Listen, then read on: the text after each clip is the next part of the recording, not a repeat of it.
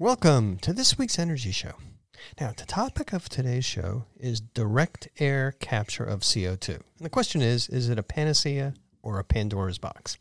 Now, with direct air capture of CO2, it's an obvious solution to dangerously high levels of CO2 in the atmosphere, which causes global warming. So, if we have so much CO2 in the atmosphere, let's just take it out of the atmosphere.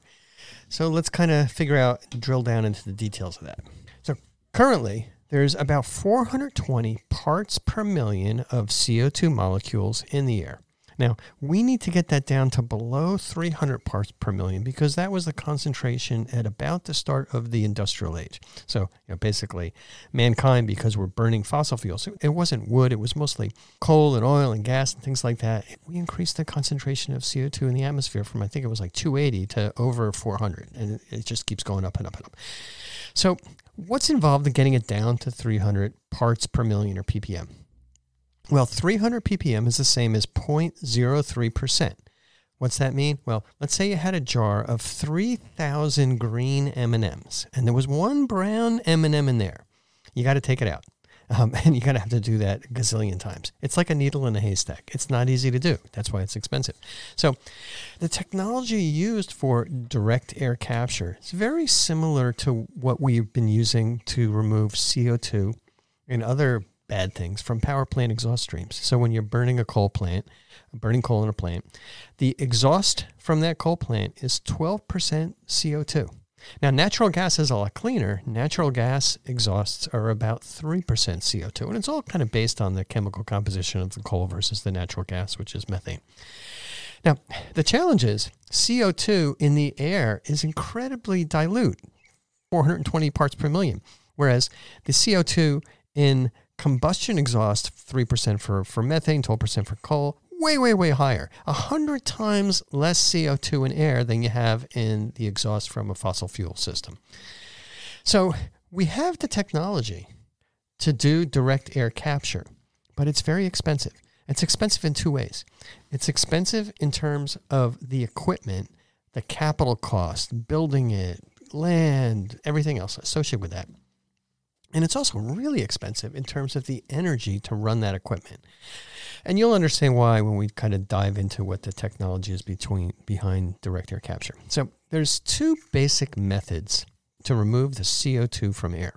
Now, one way is liquid capture of CO2, and the second way is solid capture of CO2. They both have advantages and disadvantages. So, with these liquid systems, and that's what's mostly used for power plants and things like that, you pass the air through a solvent, through a liquid, which removes the CO2. And the way it removes the CO2 is the solvent's a reactive liquid, and it grabs the CO2 molecules in the air, not every single one, but you know, many of them that are going by, and it binds those molecules into a stable solid. So the most common solvent is lye, sodium hydroxide in water.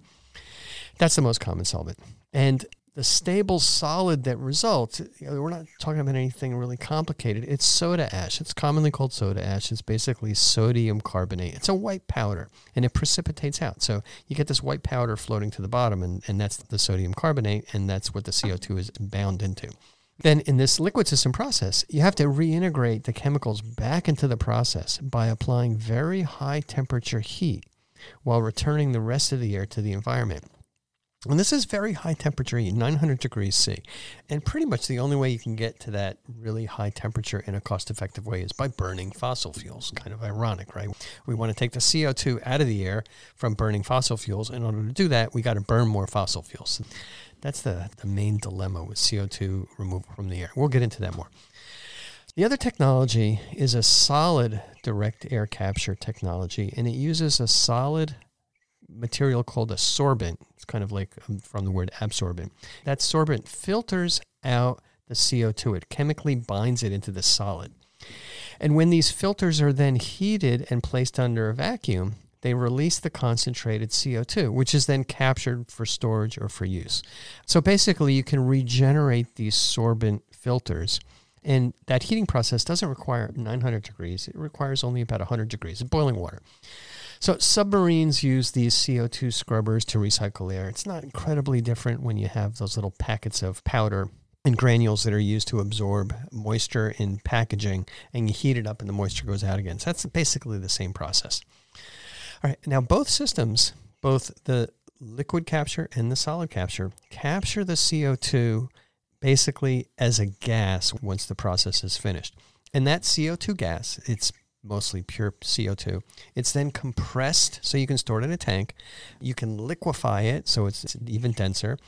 And that compressed CO2 can be sent through pipelines so that you can use the CO2 for other purposes. We'll talk about in a sec. Now, when I kind of look at the whole direct air capture concept, there's two gotchas. There's two big problems. The first is where are you going to get all the energy for this complete process? And the second big challenge is what do you do with the gaseous CO2? What do you do after you capture that CO2? And both of these things really boil down to economics, but the real crux of the, the matter is on the energy source and what you do with the CO2. So, direct air capture uses a lot of energy. It's a very inefficient process. You need energy to circulate the air through the solvent or the sorbent. You need energy to heat the end result, the precipitate or the solvent to release the CO2 as a gas. And then you have to compress and transport the CO2 later. Basically, it takes a lot of electricity for that air circulation and CO2 compression because you're going to do something with the CO2. You can't just leave it unconcentrated. And it uses a heck of a lot of heat to release the CO2 gas from the resulting precipitate. That's what comes out of the solvent. That's like little white crystals at the bottom. Or when you have to heat up that sorbent filter material to get the CO2 out. And the heat requirements about 80% of the energy is for heat and 20% is electricity. Obviously, you can going to get the heat from fossil fuels or waste heat and the electricity is going to come from you know, ideally renewable sources. That's where we're going with this. So, regarding these energy requirements, when you look at it, it's a complete dead end to use fossil fuels to take the CO2 out of the air, which came from fossil fuels it kind of comes back at a very high level to the laws of thermodynamics. Certainly sounding a little geeky here, but it takes more energy to recapture the CO2 than is released when initially burning the fossil fuels.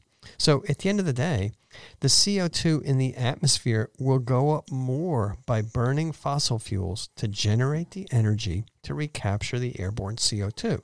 It's like one step forward and two steps backwards.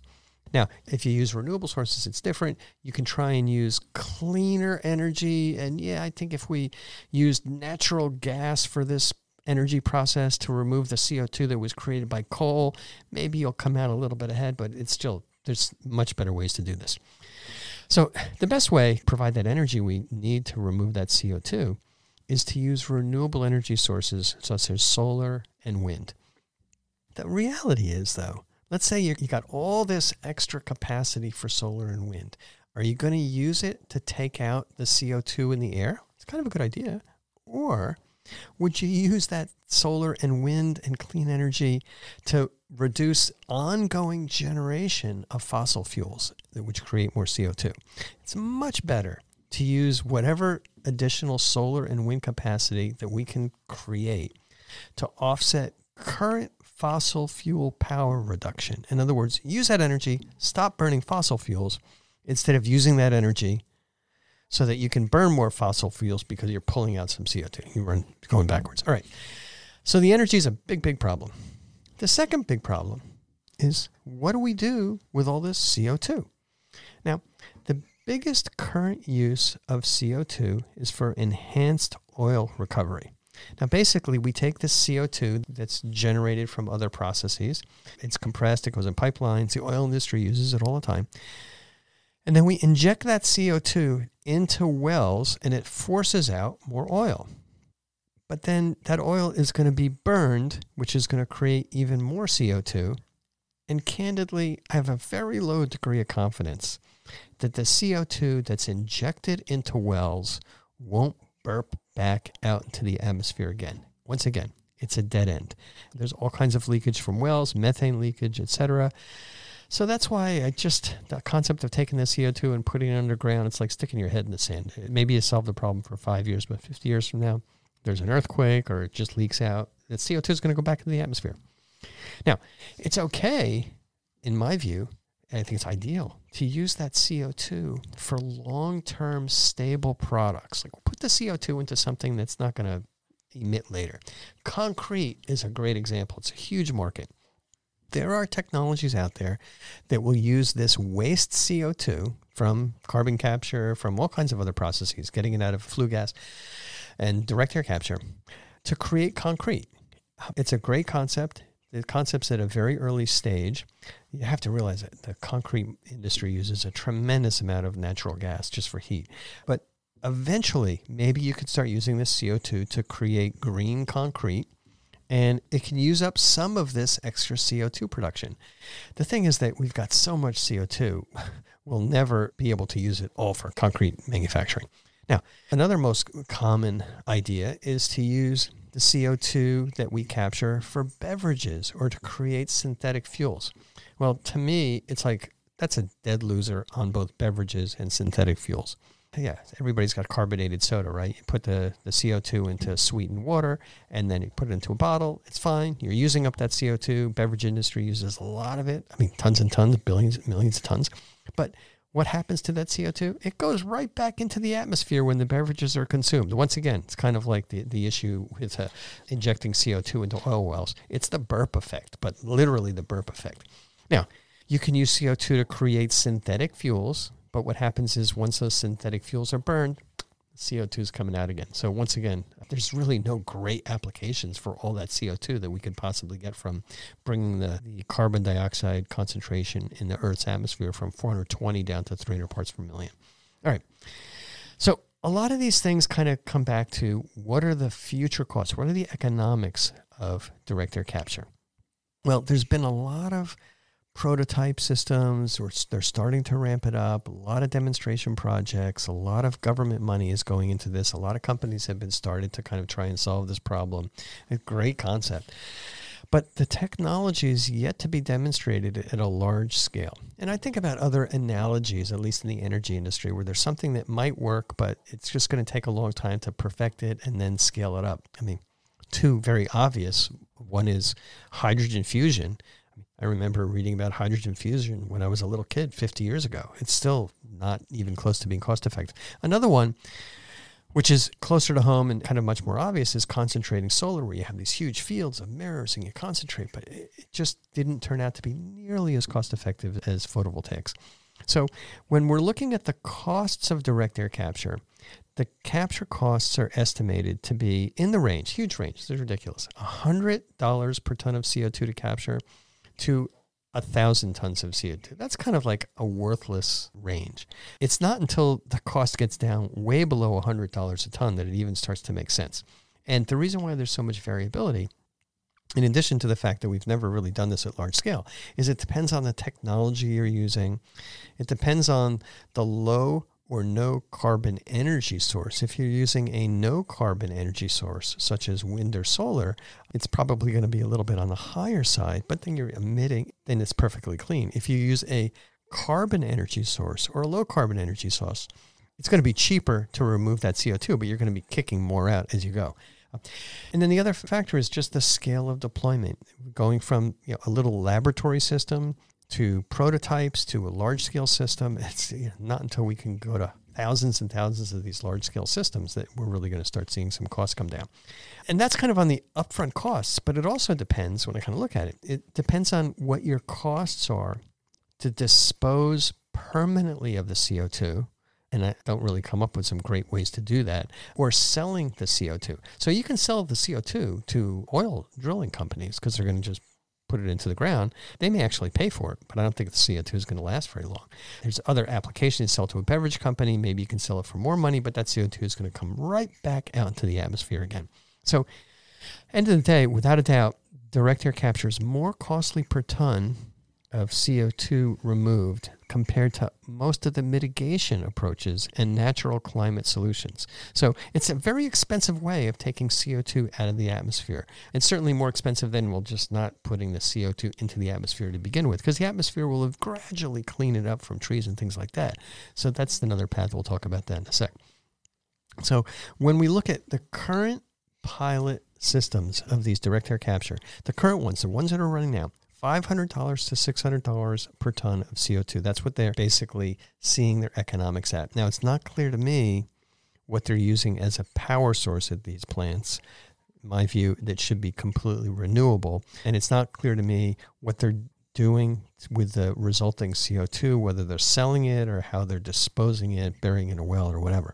So I think looking at this whole concept in general, selling the CO2 to fossil fuel companies so they can drill for more oil and gas doesn't make sense. And what does make sense is finding renewable sources, but it's going to be expensive. And you look at the cost for another way of doing this, letting nature do it. It's called reforestation, planting more trees. And I've talked about that also. I think that's a long shot. But removing CO2 by getting land and planting more trees is more on in the range of $50 a ton. The problem with reforestation is we're in the humanity is in the process of deforesting land and it's very expensive to reforest it. People want more land, they want more places to, to grow food, they want more places for cattle to grow, and planting more trees takes that land. So, kind of taking a step back, like why why are we really even approaching this direct air capture process? Why are we taking this approach? Well, the fossil fuel companies are dying to find ways, whether economic or non economic, whatever they would do to wave, wave their hands around, so that they can continue to burn fossil fuels. Now, the ideal from a fossil fuel company's perspective is say, all right, well, we're going to drill for fossil fuels. We're going to pump the oil out of the ground. We're going to burn the oil.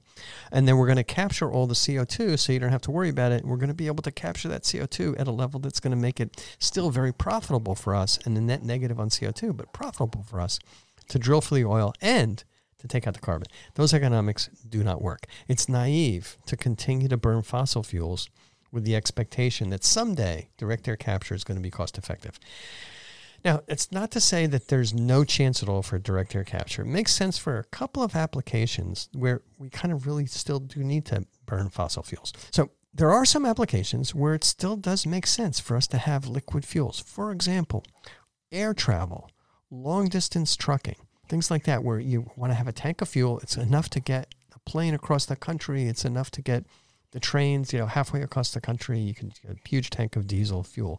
That works, and it's much better than hydrogen, which we don't have yet, which we eventually will. And batteries don't work for those kind of applications. The batteries are just too heavy to drag around. It becomes an inefficient process. Now, the other place where this direct air capture makes sense is where we need process heat, industrial process heat. I mentioned manufacturing cement. We still need a lot of natural gas for manufacturing cement for making steel, we still need to burn coal or natural gas, a few other processes. And there's going to be emissions from that. So, you know, in these categories, it would be good to be able to use direct air capture at the site so that we don't continue to pollute with CO2. We can have our fossil fuels, we can do the air travel, we can do the long distance trucking, we can make steel and cement, and there's still going to be a net negative in terms of CO2 generation. Now, that's using direct air capture technology. You kind of compare that to the alternative you have with green hydrogen. And this is hydrogen that's created from water simply by electrolyzing the water with a renewable fuel. And you get that hydrogen. And the hydrogen is also a very good fuel for air travel, long distance trucking, steel manufacturing, and cement. It can be used for those applications, not as conveniently and not as inexpensively as natural gas or oil, but perfectly clean. And you look at this on the life cycle, that's where green hydrogen, in my view, has a much better chance of success. And I, I believe green hydrogen will be very successful instead of direct air capture. All right, here's where I come down on direct air capture. Definitely continue the R&D and initial deployments on these projects. Government support for this kind of R&D is necessary just like many other energy technologies, whether they've succeeded or failed. Kind of going back many, many years, we've been working on hydrogen fusion to generate electricity for 50, 60 years. We're still doing that research. It hasn't been able to scale up and, and, really work, but maybe it will. And I think that we should continue to be pursuing things like direct air capture. Maybe there'll be some kind of breakthrough. But I'm not being hypocritical. Most importantly, until there's a breakthrough, I don't want us to continue to use the possible cost effective success of direct air capture sometime in the future. And you know, we're not talking about a few years from now, we're talking about 20 or 30 years from now when we're going to find out if this really scales up. I don't want to use that possibility as an excuse to keep burning fossil fuels now. Because many people think that the economics of direct air capture, even when it scales up, is not going to be as good as other solutions, such as just tons more renewables.